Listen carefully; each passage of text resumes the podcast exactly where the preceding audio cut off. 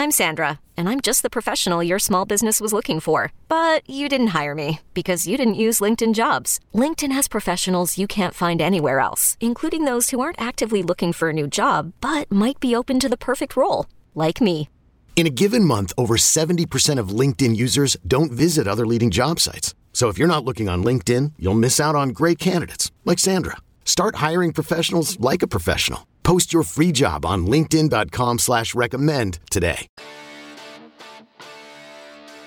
Welcome to another podcast from InsideCarolina.com, the independent voice of UNC Sports. Brought to you by JohnnyT-shirt.com, the go-to provider for all your Tar Heel gear. Welcome into the Inside Carolina podcast. I'm your host, Ross Martin, and this is the Scoop, UNC's premier football recruiting podcast. And as always, I'm joined by the man himself, Don Donnie Scoops Callahan, the guru of all gurus. What's going on, Don? Not too much. Um, I'm a little worried though, Ross. Okay. There Why? are uh, these murderous hornets that are Oh, coming yeah. to the United States. Murder Hornets. Yeah. How crazy is this? You see, they're like they're like kind of the mafia of the insect world. Yeah, they kill honeybees. Have you seen any of the footage of where they like literally like start to like headbutt a bee and then eventually decapitate it and then Yeah. send the head to its mother? No, too. They send they they send like body parts to the kid for their kids to eat. Yeah, it's crazy stuff. Yeah. Yeah, So another- uh, ha- go ahead. Another complication to this crazy world we're living in. That's right. And it's coming from, of course, it's coming from the Asia, but starting in the West. What do you mean? Coast. What do you mean? Of course. Well, with coronavirus coming from Asia also. Okay. Okay. So, God, you're trying to put me into some sort of corner and get me in trouble. Let's What's not, uh? let's not be what- racially insensitive. I just I said Asia. It's a continent. Um, what what's uh, going on with you? Not much, man. We were told to limit our chitter chatter to two to three minutes, so I'm trying to get, trying to move this along. Uh, we have a big show. We are going to be joined momentarily by Jefferson Boaz, the class of 2020 quarterback, tight end, commitment from East Surry High School in Pilot Mountain, North Carolina. He's going to hop on here shortly, and we're going to have tons of questions for him. We're going to be a wide ranging uh, Q and A with Jefferson about this class, about Mack Brown, about Stephen Gosnell, about when, when and why he committed, about his offer, all the things like that. And we'll get really deep with Jefferson Boaz. And why did you think he's going to be a good person, uh, Don? Because this is our first prospect that I've interviewed on this podcast. He's just so personable. I've mentioned this on the podcast before. I mean, just you know, super talkative kid, very smart. You know, we could we'll definitely get a lot of good conversation out of him. I mean, there's other other recruits that kind of fall in the same category, but I think he is kind of the um, the ultimate as far as um, being a interview subject. Yeah, and he is ranked the number 907th player in the uh, 2020 class, number 40th tight end. Remember, he played quarterback for uh, multiple years at East Surry, and I believe they won at least one state championship uh, his senior year. He's the number 29th ranked player in the state of North Carolina, committed uh, last June during the Showtime camp. Um, how many titles did they win, Don? Do you know if they won any more? Uh, they won as far as in football. Yeah. no, They won. field hockey. They won. Uh, I know they won the last two. They won this past season and this in the in the year before that. And he plays very small school high school football, 1A, I believe. Yes, correct. And you know, a lot of the conversation is going to be about his position. He, he played quarterback in high school. He's 6'8", 230, but you know he's going to probably play some tight end to start off with. And I know Don, you think he might evolve into a offensive tackle. So that'll be interesting because it, I mean, offense going from quarterback to offensive tackle. I mean, that's just a massive change in skill sets. So that's gonna be interesting. But his, his body, his body size, body shape, athleticism could lend itself to to definitely play on the line. Anything else before we get in uh, on here with with Boaz? We have uh, the weekly scoop that went up earlier in the week, which um, basically I talked to a the quarterback trainer Anthony Boone, who has trained both Sam Howell and Drake Maye since both entered high school. Um, so it's interesting to get his perspective on on the on the different styles of quarterback. Obviously, Maye is going to be a guy who's going to be in the quarterback competition. Definitely not saying he's a heir apparent people get a little bit mad and, and worried about uh, Jacolby Criswell reading that. But uh, just to kind of compare those two, I mean, they're, they're two of the top quarterbacks that come out of North Carolina in, in a long time. Also, get the perspective of Gavin Blackwell, who's one of the few receivers who have caught many passes from both of these uh, quarterbacks in competitive settings. So that's the main part of the scoop. But there's other stuff in there. We have updates on J.J. Jones and Logan Taylor. Um, and a potential scholarship for a specialist. So yeah, so so definitely give the the weekly scoop a look. Yeah, and I actually want to get into a couple of the topics here. We'll do that after the Boaz interview. You know, stuff on Colby Smith, who committed to Tennessee, JJ Jones. There's a note here about Peyton Page. So, a couple brief uh, questions and comments for you about that uh, scoop and some of the, the stuff you, you dropped there on Tuesday. Of course, you can get that scoop on the Tar Pit Premium Message Board on Inside Carolina. Let's take a quick break now and talk about Johnny T-shirt before we we get an interview with Je- Jefferson Boaz. Johnny T-shirt is your premier place to get UNC gear right on Franklin Street and online at johnnytshirt.com. Of course, probably the best place to to get them is at johnnytshirt.com.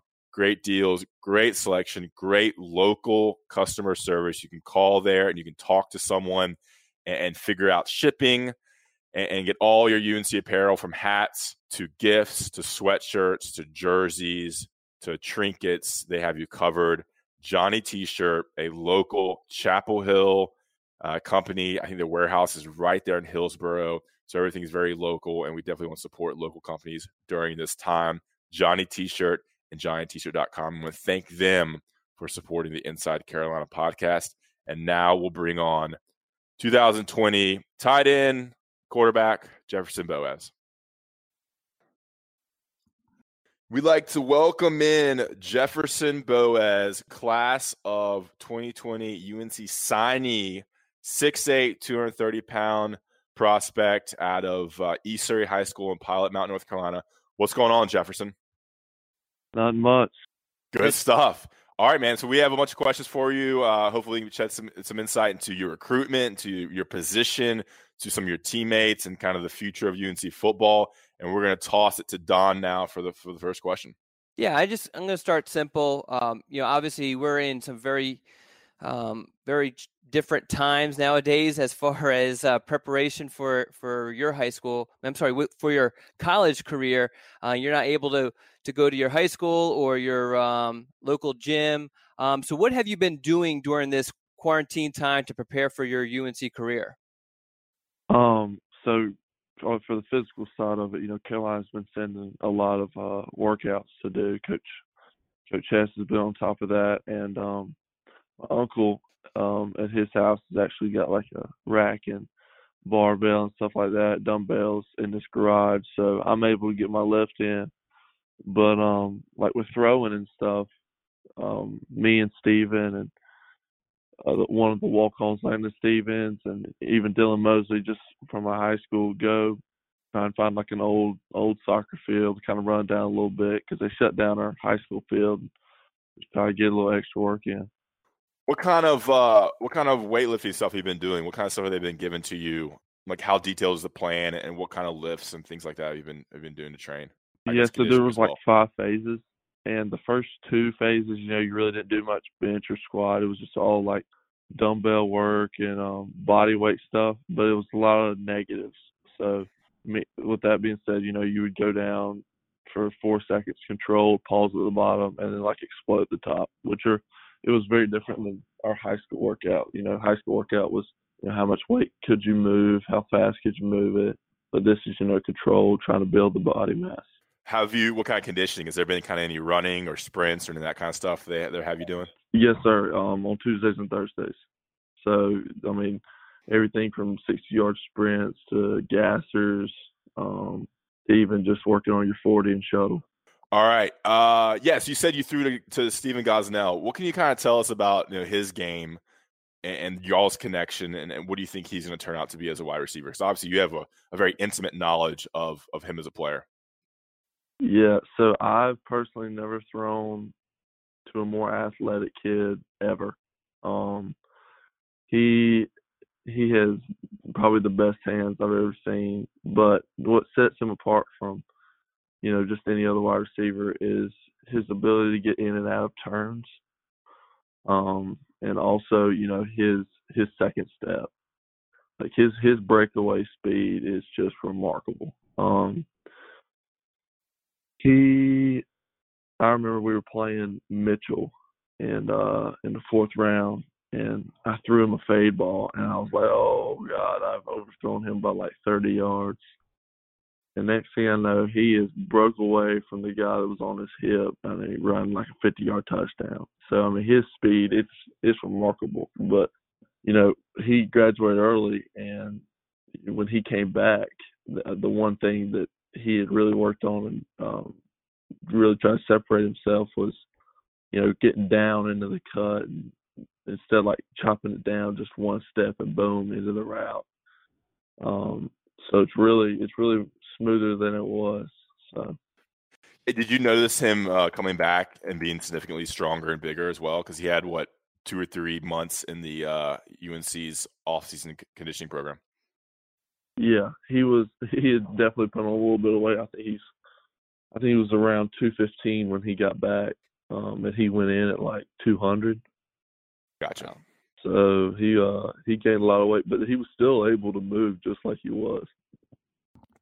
So I want to kind of step in a time machine and just go back just a year. Really, was when you started to kind of actually pick up your offers, which is really relatively late for a lot of recruits. Um, so you picked up your first offer. I think it was May 1st from Louisville, and then UNC actually offered you on Star Wars Day, May 4th. Um, what? Why do yeah. you think it took so long for schools to, to take? I mean, because you're you're. I mean, at the very least, I mean, you're you're a legit six eight, and you're athletic. What what took schools so long to recognize you?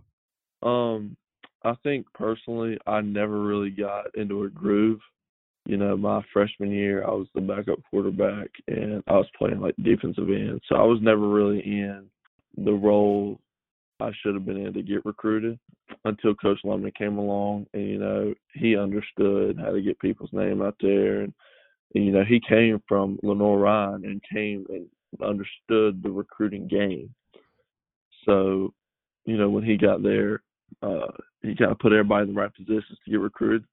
But yeah, I, I was definitely a late bloomer, but I'm glad I was late uh, late bloomer rather than an early bloomer. Um, kind of helps you have a chip on your shoulder and play a little harder. What were some of those offers that uh, really intrigued you? So Carolina was definitely one. I mean, I was always a dream school, so I was definitely going there. But Louisville was awesome. Virginia Tech was even kind of cool. If I think, you know, I I didn't I, I never go, but you know, Colorado would seem kind of cool, especially with all those mountains. and then, nice. yeah, that's pretty. That's pretty much it. And, and but you said you were kind of always UNC was kind of always top of the list the whole time. Yeah, it it always been. Gotcha. I went to a uh, I went and watched Lamar Jackson play in Chapel Hill, and I was like, God, I gotta play for Carolina.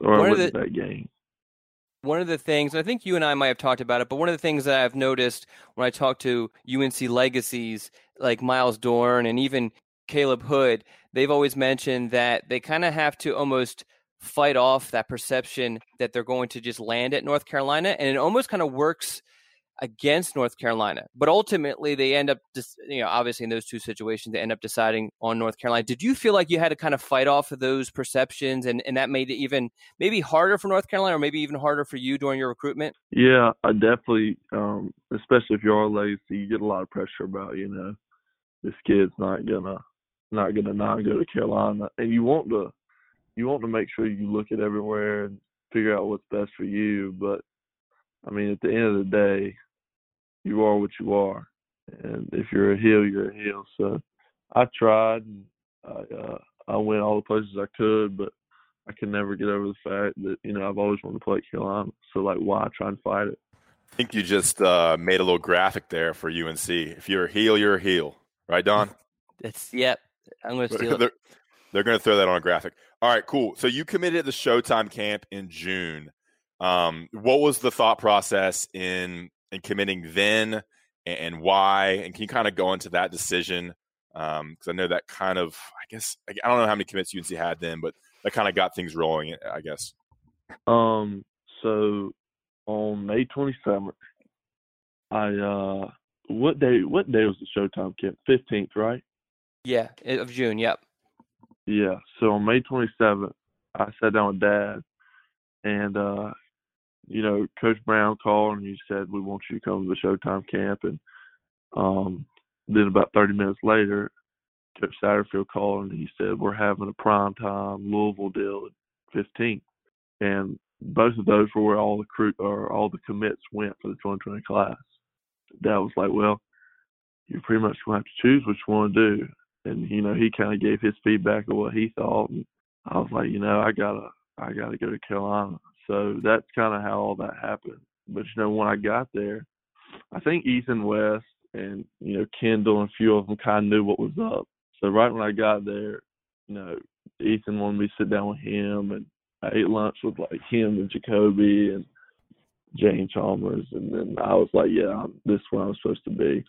You made the decision, kind of going into that camp, and finalized it once you got there. Yeah. Gotcha. Okay. And then, yeah, so it kind of leads into a question about the 2020 class. Um, you're number 19 in the nation. You're one of many, many players in this class. What What's the interaction like with those guys? Do you all have a big group chat. What guys are you close with? Um, can you kind of give us a little perspective on, on you and that class or this class? Yeah. So um, we keep we, everybody keeps in touch pretty often. Um, we got a big iMessage group chat that stays uh, pretty hot most of the time. Just um, a big one is, you know, the conversation that comes up is who had the best high school team and get how to get everybody going. so, uh, but yeah, we uh, we we still communicate. I think actually Trey Zimmerman and I think John Copenhaver. I talked to Trey a couple of days ago. He still, I don't think he's got all the stuff from Carolina, so I think he's gonna go try and get some. And me and him we will go fishing and hang out a little bit. But uh, you know, we're all really close. You know, when I went on my official visit, I was thinking, you know, I'm just gonna be hanging out with Steven. But next thing I know, I'm in a room with all of them. So we're we kind of roll all together. There's no really three separate groups in it. It's all big one big party. Who uh, who are some of the bigger bigger personalities and and uh, you know some characters in that class that that we should be prepared for? I would say Caden Baker's definitely one. Trey Zimmerman's got to be one, and uh, let me think. And they say that uh, Jade Chalmers is pretty funny. Yeah, it, is it kind of weird? Like you don't know all these guys that well, but you like kind of know them because you're in a group chat, right? Well, yeah, but yeah, but on the flip side, we we honestly FaceTime and hang out a lot more people think. So we're actually Yeah. pretty close people. We're pretty close dudes. One of the ones you're actually the closest with is is Steven, as we mentioned a bunch of times. And I think I well maybe it's just me, but I feel like we forget that for what was it four or five months he was committed to NC State, and uh, obviously when North Carolina came in with the scholarship offer and really kind of shook up his recruitment or and his commitment to state, you were somewhat involved with that. What um what was that like for you from your perspective on I guess those couple of weeks between getting that offer and then him actually flipping to uh, North Carolina? Yeah. So at first, you know, it was it was kind of it was kind of cool. Anyways, you know, teen, high school teammates gonna be rivals in college, but you know, I kind of knew personally that he was gonna flourish at Carolina. You know, I've never really said a whole lot. Um, I said a few things a few times because I mean his decision. If he wants to go to state, he wants to go to state. But he, I don't. What triggered me was I don't think he ever thought about Carolina, like ever just gave it consideration, because they just never offered. Um, I think they reached out just a few times, and I was like, look, before you go, before you sign that paper, I just want you to take two weeks, go down there maybe once or twice, and just think about for two weeks. And he he promised me he'd do it. And then that next the not the next day, but the next day, know, Carolina offered him, and then it was just kind of our joke that you know I'd be throwing to him when we got there, but he started thinking about it and thinking about it, and it was really hard for him because I mean the whole decommit decommitment process is way harder than the commitment process. So it was just it was trying to be a friend for him. I mean that phone call he had to have with Coach Doeren was hard, but he was very excited and relieved when he was able to call Coach Brown and he was like, "All right, I'm ready to do this," because he's killing the boy too, whether he wants to know it or not. Speaking of passing and, and that connection, um, what you know, your position has always been, I guess, a question mark. I, I, probably you probably get sick of me asking every time we talk. I, I, probably bring it up to you, and you probably hate me for it. What is, if you can just for the people who are listening, just kind of describe what the plan is for you once you arrive on North Carolina as far as the position is concerned. Yeah, so the plan is um, to come in as a quarterback, and it's kind of you know our decision meaning mine and you know Coach Longo Coach Brown, um, whether I move or go or stay, um, and that could be, you know, in the first month or it could be a five-year deal. So, but the plan is to definitely come in as a quarterback and just uh, see where that goes. What is kind of your mindset as you're approaching? Because it sounds like you're going to have a big, big say in, in this decision on whether you stay at the position or not what's going to be, I guess, the the litmus test for you that you're going to say, okay, I'm going to stick with this, or I'm going to try something different? You know, my dream has been to play quarterback at Carolina, so I'm going to do whatever I have to do, whatever it takes to fulfill that. But you know, if if it's obvious to me that you know I'm not uh one, two, or you know even three that um, you know, well my second thing is, you know, I won't play. So then I'd sit down and I'd say, you know, where where where can I play the fastest and then we'd get uh, started from there.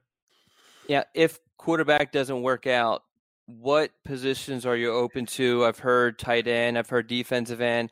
I have thought about offensive tackle, like a left tackle, which I know you probably just absolutely cringe at hearing. For you, what what are you open to?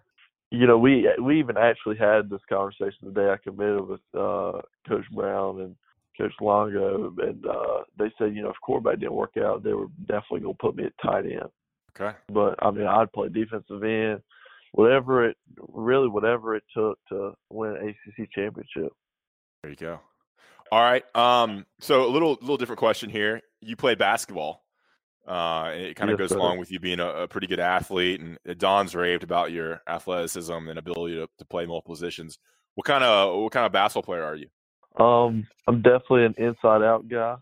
Oh, um, you know, we we really didn't have numbers a number system in our basketball scheme, so it was pretty much running gun, and uh, you know, we try to score as fast as possible. But uh, we had some really good players. That this was a really fun basketball season. Did you start and everything? I did. And did you could you shoot some threes? I can stroke a shoot. I'm gonna watch some highlights of that. Yeah, I'm a uh, I'm a basketball player, but I don't have much of an outside shot, so I'm a banger down low. I'm six five, so you got a lot of height on me. But um, Ooh. are there highlights out there of you? Yeah, I think there are. Okay everyone who's played with or has seen um, I just want Jefferson play basketball just speaks so highly. I mean, Benji, I was talking to Benji, uh, Benji Gosnell, Stephen's younger brother, who UNC's offered, and we'll get to him later on. But he was the one who, for like 30 minutes, just was raving about Jefferson as this this unstoppable force, just because he's he could play low and he's you know obviously six eight, and then also just can was I think he said you were one of the best shooters on the on the team. Is that right? Yeah, I, I well, if I get hot, I was good, but you know, I had a lot of people facilitating, so they made it really easy. Gotcha. And, and, since we're on that topic of of Benji, um, he's obviously the next guy that UNC is targeting from your high school. What uh, I, I got some pretty good vibes from him when I went and visited him and, and spent a couple hours at, at your school with him. What are you, what's your perception on UNC's chances with him? Because he's really blowing up. I think Georgia offered him last week. Some other schools. W- what do you think? Yeah. So personally, back to the quote I said earlier, and I tell him this every time I see that man. You know, once again, it's his decision where he wants to go, where he's happy, and I'll be happy for him whether he goes to Penn State, Carolina. I mean LR, wherever it is. So if you're a Tar Heel, you're a Tar Heel. okay. what So- what position? Uh, he's kind of similar, not in the same, but he's similar to you as far as like nobody knows what position he's going to play. I've heard linebacker, I've heard tight end, I've heard defensive end. I mean, you you know him pretty well. You've seen him in practice. Wh- What position is he going to play in college? So he has he has hands like Steven, and he has the get off like Isaac Washington. Oh wow. So you really you really want. I mean, I, I wish I could give you more on it, but it, I mean it's a, it's a mystery too. I mean the kid has a motor that is just remarkable, but then he's probably one of the most athletic six four, two hundred. How how how how, how much you say weigh? I think It's 223 on his profile. Yeah, I mean he is just so swift. Yeah, It's I don't know. It's it's still a mystery to me too. I see. Uh, I see Tim Brewster's recruiting him at Florida. What was your relationship like with Tim Brewster and his recruitment of you? Um, Coach Brewster was definitely my number one guy to go to. I mean, if I had any questions, or he was always calling. Um, you know, he didn't have his Coach Boone had this area, but you know, Coach Brewster, Coach Dad. So I mean, there was just a close knit there, anyways. Okay, so we're kind of getting it, getting to some non-football questions here. I, my question to you is: When you grew up in, are you, yeah, Pilot Mountain, North Carolina, you know, Mayberry, East Area High School. What was it like being in high school in a town of that size, playing quarterback at a at, at the school in town? Um, can you kind of give us a glimpse into kind of just growing up in a town like that? You know, I actually, it's funny you asked this question. I played a basketball game against Davie County, which is a big 4A school. They got a quarterback named Nate Hampton's really good. But, um, you know, we played a basketball game there, and their student section, no joke, had to be from one, the bottom of the bleachers all the way to the top.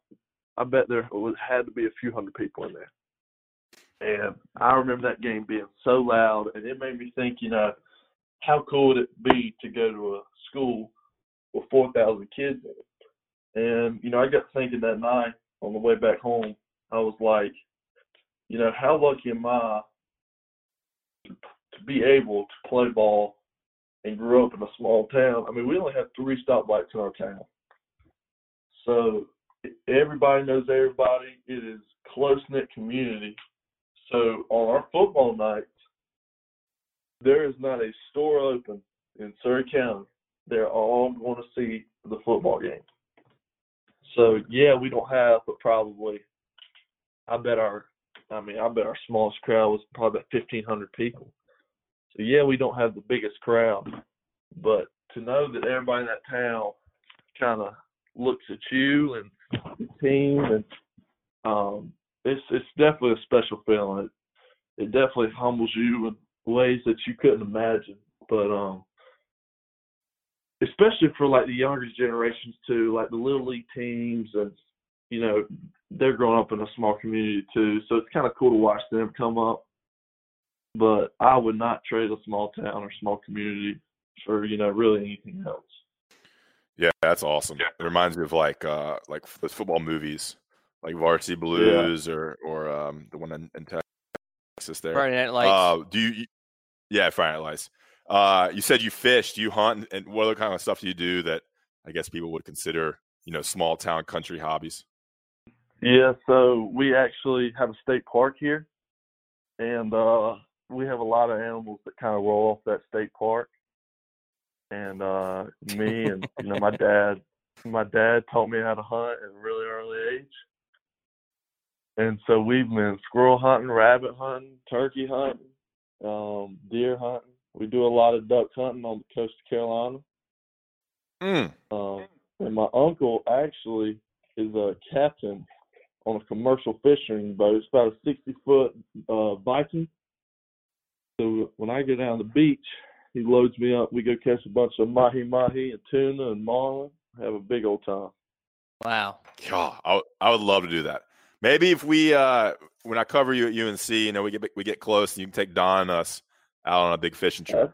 I just want to put. but I am a city slicker. I grew up in in Philadelphia. I mean, from the time until I got into my, my freshman year. So, as far as like the hunting, and for those who listen to this, I'm sure have kind of picked this up from some of the things I've said. But um, as far as hunting and fishing and all that, that's that's completely uh, camping, completely foreign to me. I mean, I have fished, I have crabbed, and all that sort of stuff. But so yeah, so if if if, if, Bo, if Jefferson, if you want to um, have a fun experience and you know, you, you just let me know. You can um, show me the ropes. oh, I definitely will. Some of the best times we have is pulling a crab net. I'll definitely have to take you Mm. that sometime. I love that. I've, I've been deep sea fishing. I love that kind of stuff. I don't do much much of it anymore. I've never been hunting. Uh, I grew up in Greensboro, Jefferson, so we have the same uh, area code. Um, Oh, I got you. but I've I've fished a bunch. Uh, not much in the last ten years, but yeah, I've actually camped at Pilot Mountain State Park and I've hiked that uh, Pilot Mountain multiple times. Nice, nice. Yeah, there you go. All right, last question for me, um, and this is my secret question that I didn't tell Don. Yeah, I What have was no it idea what like- it is. What was it like to have Don cover you, and text you, and call you, and annoy you so much? G- Give me a perspective of what's it like to be a kid um, or a high school student when you have a, a, a man like Don trying to dig up intel on you. Well, it's actually been really fun. I mean, I've gotten to know Don pretty good, so it's been all positive things. But uh definitely very intriguing. You know, coming from a small town and uh like not really get out much. You know, there are not many reporters in Pilot Mountain. Um, Yeah. Besides, like the local newspaper. So when he's asking you all these questions at a big game and everybody's there, it's it's kind of intimidating. But I kind of got over it. So. And he's Yep. probably not the um, best example, just because his recruitment was pretty cut and dry. You know, I mean, I you know Louisville, like you said, seemed like it might be able to, you know, make some noise and, and, and threaten North Carolina a little bit, but really, it just felt like North Carolina was a school immediately. Um, and really, his recruitment only went on for like I guess like not even two months, whereas guys like you know uh, Des Evans or Des Evans, Clyde or Pender. yeah, where those guys, I mean, Des Evans was like being hounded, and yeah, you know. So yeah, I'm gonna be honest. I do not know how some of them guys did it for that long. I did it for two months. I thought my hair was gonna fall out. really, was it that crazy? Was it the was it the media or was it the the coaches just constantly pounding you? It wasn't even either one of those. It was just, I mean, the thought would not leave my head. You know what? What's right? Like, I felt, well, I knew it felt right, but I didn't know if that was right or not. You know what I'm saying? Like, it just kept questioning, second guessing, and it went on and on. I just finally said, you know what? I was going my gut. It bites me in the butt, whatever. yeah. Um. Did were, were a lot of those schools reporters contacting you? Like were Louisville Um, riders, Virginia Tech riders, other schools that offered you? They have guys contacting you. Yeah, they normally do. It was it was normally like their uh it'd be like our Tar Heel Illustrated page, just there. I think one of them was like a Barstool page or something, but it was yeah, it was just one of them normally. Gotcha. That's our competition, Tar Heel Illustrated, Don. it is. that's right, that's Okay. right. Anything? Anything else from you, Don? No, I, I just really appreciate um, Jefferson coming on. Um, I don't think people caught the early part of this where uh, he had just woken up. So, um, yeah, we need to cut that out. yeah, yeah. So, yeah, we cut it out, but I think um, that to me just speaks to uh, just uh, the accommodations he's providing us to make sure that that he's available to do this interview. So, I really appreciate you doing it, Jefferson. Yeah, absolutely. Let me know if I need to do another and what else I can do. All right, sounds good. Yeah, actually, I, I got I got one quick thing. Sorry. What are Oh, they man. telling you about when y'all can get on campus? Have they told you about when Um, you're going to enroll, when you're going to start stuff? Well, they haven't gave us like the exact date on when we can, you know, get going. I I actually had a Zoom meet where we all all the incoming freshmen did with Coach Brown, and he said, you know, the earliest he could see us coming back is July first. Um, Okay. And you know they said that we need to have at least four to six weeks to get ready to play in the Georgia Dome. But he said that he had been talking to his higher ups, and um, they think that we'll have a normal football season. The only thing that may change is, you know, the fans, where, whether it be 50, 75% full, or if they bring in like level one at a different time, level two at a different time, and just bring them in different times. But we start, we actually start online summer school June 22nd. Okay, so you're starting school like you probably normally would, just online. Yeah. And then potentially enroll July 1st, but that may that may end up changing. All right. Yeah. Good stuff, man. Hey, Jefferson, I'm looking forward to covering you. I cover the team, uh, in, intrigued into your position, and really appreciate you coming on the podcast and talking with Don and us. Yeah, absolutely. Thank you, guys. All right. See you, Jefferson. All right. See you. And we're going to take a quick break now. We want to thank Jefferson Boaz for coming on. We'll be right back to talk a little scoop, some news, and we're going to get into the name and likeness, likeness uh, NCAA stuff that, that broke kind of last week. We'll be right back. Selling a little or a lot? Shopify helps you do your thing, however you cha-ching. Shopify is the global commerce platform that helps you sell at every stage of your business. From the launch your online shop stage, to the first real life store stage, all the way to the did we just hit a million orders stage. Shopify is here to help you grow. Whether you're selling scented soap or offering outdoor outfits, Shopify helps you sell everywhere. From their all in one e commerce platform to their in person POS system, wherever and whatever you're selling, Shopify's got you covered. Shopify helps you turn browsers into buyers with the internet's best converting checkout, 15% better on average compared to other leading commerce platforms. And sell more with less effort thanks to Shopify Magic, your AI powered all star. Shopify powers 10% of all e commerce in the US. And Shopify is the global force behind Allbirds, Rothy's, and Brooklinen, and millions of other entrepreneurs of every size across 175 countries. Plus, Shopify's award winning 24 7 help is there to support your success every step of the way. Because businesses that grow, grow with Shopify. Sign up for a $1 per month trial period at shopify.com slash odyssey podcast, all lowercase. Go to shopify.com slash odyssey podcast now to grow your business, no matter what stage you're in. Shopify.com slash odyssey podcast. eBay Motors is here for the ride. Remember when you first saw the potential? And then through some elbow grease, fresh installs, and a whole lot of love, you transformed 100,000 miles and a body full of rust into a drive that's all your own. Look to your left, look to your right. It's official. No one's got a ride like this. There's nothing else that sounds like, feels like, or looks like the set of wheels in your garage.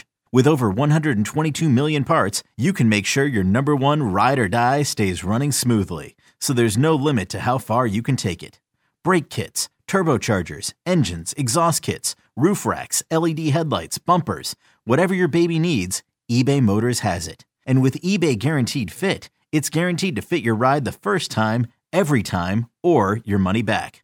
Plus, at these prices, well, you're burning rubber, not cash. Keep your ride or die alive at ebaymotors.com. Eligible items only. Exclusions apply. All right, we are back. Don, what do you think about Boaz, Jefferson Boaz? Good interview.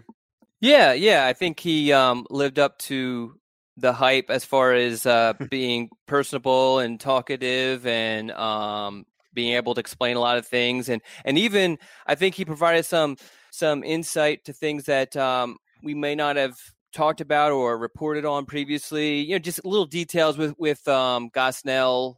You know, his his flipping from North Carolina from NC State to North Carolina, and then some um, I guess some other things, and we and we learned some stuff about his his background, which is which is cool. What did you what did you think? Yeah, that was good. Um, yeah, I would love to be on that call between Stephen Gosnell and Dave Doeren. Yeah, yeah. Well, that apparently was. Uh, you kind of reported on that a little bit too. Yeah. Um, from what we were told by multiple people, and you know, people who definitely had very strong knowledge of what uh, of that conversation. It, it wasn't a very it wasn't a good conversation. It was a it was kind of like a beating down, a verbal beating down, which is just sad to um, to learn um, that a, that a grown man is doing this to a high school kid. I know it stinks. The kid was committed to you. I get it. I completely get it. Um, but it is what it is. And you know, I probably shouldn't say this, but you know, their recruiting class kind of reflects that sort of you know attacking things in that sort of way.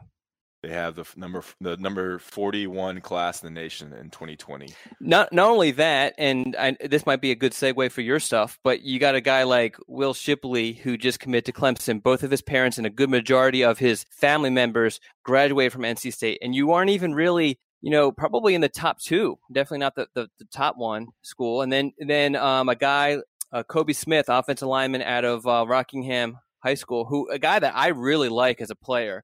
Um, North Carolina kind of sort of aren't in the position to take another offensive lineman, let him know that.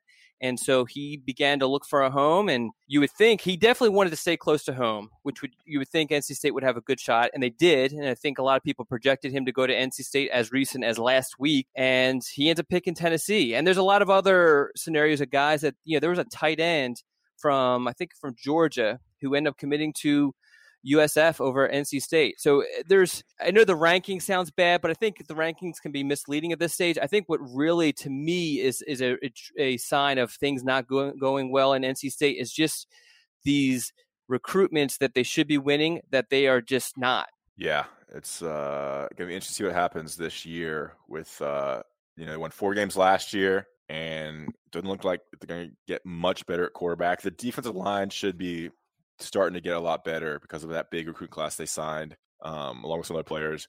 Right now, they have the 69th ranked class in the 2021 class. Not looking too great right now. All right, enough NC State football recruiting. Some tidbits from your weekly scoop. We teased it. You mentioned the Colby Smith committed to Tennessee. You know, Tennessee passed UNC in the recruiting rankings. They have the number two class now, and they have 18 commitments, uh, including a, a five star from Florida that signed or committed last week, Colby Smith. And you kind of mentioned it. It sounds like UNC could have taken him at some point, and and they wanted him to wait uh, until they see if they had an open scholarship. Is that the best way to, to phrase it? And how would you go about kind of letting UNC fans know what happened there with Colby Smith, a four star offensive tackle from Rockingham County, North Carolina? Yeah, so they for the offensive line objective for this class was to take two offensive linemen.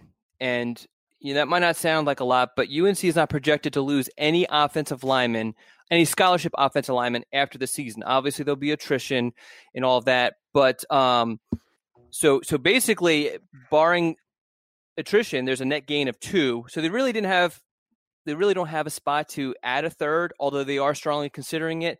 And before they take that dive on taking a third, they want to get a better grasp of their roster, which they weren't able to do obviously in the spring, um, and who knows when they'll be able to do for the fall. Um, so they they kind of told him, hey, you know, we're not in the position to take you at this point, but if you want to kind of wait it out, then great.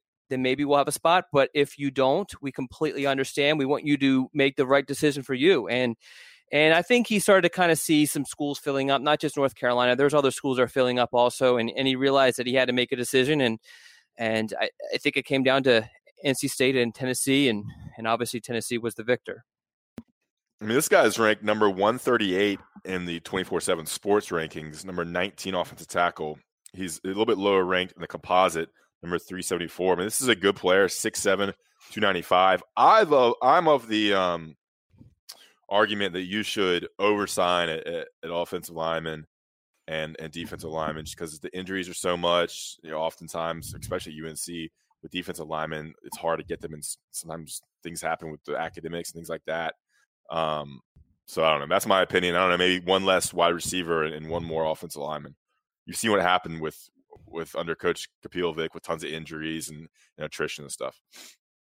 Yeah, but I think in this scenario, when you're not losing any offensive linemen, um, yeah, yeah. That, that, every scenario is different. You still are kind of oversigning, you know, because you're you're basically taking two, and I think ultimately they'll end up taking a third. I just think they want to make sure that they have the scholarship available, and they're not going to get into some sort of bind at another position, um, and then be kind of you know put themselves in a, in a corner with with another position because they don't have that scholarship.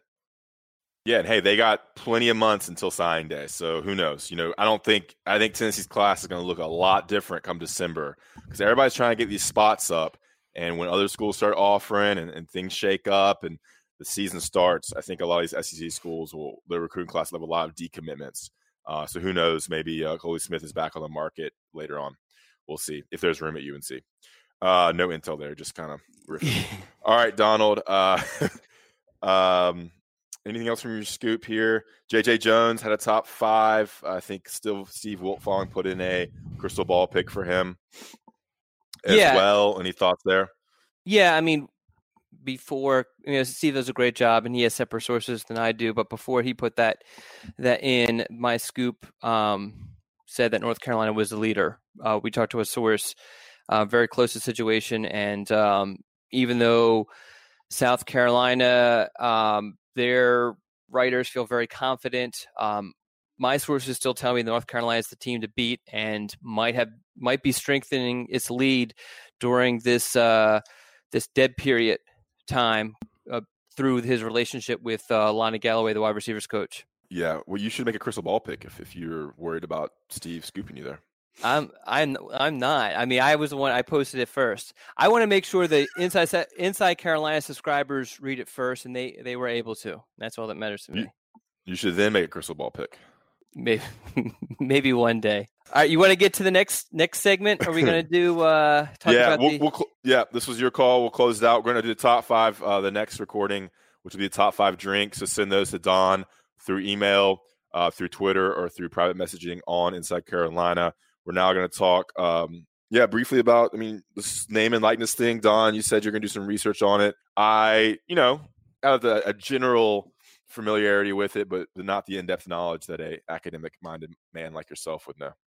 Well, I didn't do Floor like. I did research it enough to be able to talk competently about it, but as far as like doing like in-depth stuff, no, I didn't. I was I mean, we we understand the general idea. Um, just to kind of get out there, the NCAA is is moving towards this um, where where student athletes will be able to profit off of their image, likeness, um, and name. Um, and there was a, I guess, major step in that direction a week ago uh, with basically kind of accepting certain things. Um, you know, third party payments, uh, the ability to to profit off of social media and and to profit off of um, autograph signing sessions. I want I didn't want to get into details about all of that sort of stuff. Um, there is a couple of more, I guess, steps to take, but it but it sounds like from what I've read that those last few steps are more formalities and anything else, and that this is going to be in place in time for next season. I wanted to get into just the, th- uh, the thoughts on how this is going to affect recruiting. What were your initial thoughts on just how this is going to impact things? Yeah, I think it's a super slippery slope because we just don't know what's going to happen. I think you could see. I mean, are the rich going to get richer? Are, are schools going to see more money available with schools with bigger fan bases where they can do promotional things, they can do local deals, um, where they can sell more jerseys, do more autograph signings to more fans? Or I, I heard an argument where maybe the the twentieth signee or the you know, the, top, the bottom five in a class at Alabama who may not play much at Alabama, may not be big stars, they could go to a smaller school in a decently sized college town that has a decent fan base, like a, a USF or a uh, uh, Appalachian State or a, a Georgia Southern, and be studs, even though they're a four star, top three star guy who could go to an SEC school. Maybe they see an opportunity where I could be the big man on campus and make some legit money at a smaller school. So I think that's a, a very interesting perspective there. Well, where there's you just don't know how people are going to get paid and, and wh- how they're going to make money. But there's just so many different angles. I think that's one interesting angle that I heard. Yeah, and I think a lot of this though it will be this initial flood, whereas a bunch of boosters get involved and and want to do this for for their car dealership, and then you know I guess those who pay the influencers on social media will get involved. But I think after a while they'll start to realize, okay, we you know it doesn't make a whole lot of sense for us to get involved with with 25 guys in each class maybe we'll be a little bit more selective with it Yeah. um and then it, i get that these kids a lot of these kids have like like super strong followings and i think at first it will be appealing to a lot of people um but after a while they'll start to realize okay um you know maybe just the the guys that have like Tate Martell who had who had an incredible amount of followers guys like that would, would be the only ones that people would invest in and then as far as like the actual boosters I think after a while you start to realize that okay, I last class I offered these deals to like 15 guys and five of them panned out. You know what I mean? And you start to kind of realize, does, is it really worth my time to, because, because, you know, when we go back and look at some of these classes, we did this uh, probably was a year ago, um, or it was just like six months ago, just how many guys just don't pan out. And it might be just kind of a waste of your time and money to get super involved. So you maybe only get involved in, you know, the Des Evans situations, you know, guys like that. Um, but a guy like who might be a four star, you know, and it has like a, a, small likelihood, or actually has a likelihood of of, of just being uh, a flop, um, you might not, you might eventually just be like, all right, I'm going to pass on this guy, sort of thing. As far as like, you know, offering them some sort of, some sort of um, uh, money. Yeah, uh, yeah. I'm not clear on is the can the money the can't, money can't be exchanged until they actually enroll, right? I think that there's I don't I don't I haven't seen anything about that. Uh, the only thing I've like, seen is that, is just that your money can be exchanged and that they're probably going to have some sort of you know agents involved and that sort of thing.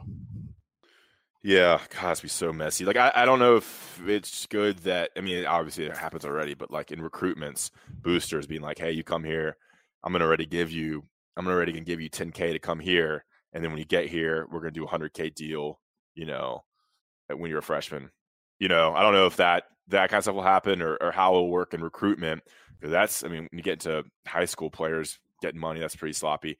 Um, and then my other thought was, all right, so the SEC school, SEC schools, and some big ACC schools, and it's gonna is gonna offend some hardcore UNC football fans. There's just way more interest for you for football at Clemson even at Virginia Tech, in terms of the amount of people who are invested in the program that know all the players, Alabama, Auburn, Georgia, uh, Florida, you know, LSU, there's gonna be a lot more availability to make money at those schools. I mean, I have tons of friends who are UNC fans. They probably know five UNC players on the football team. Mm-hmm. They went to UNC.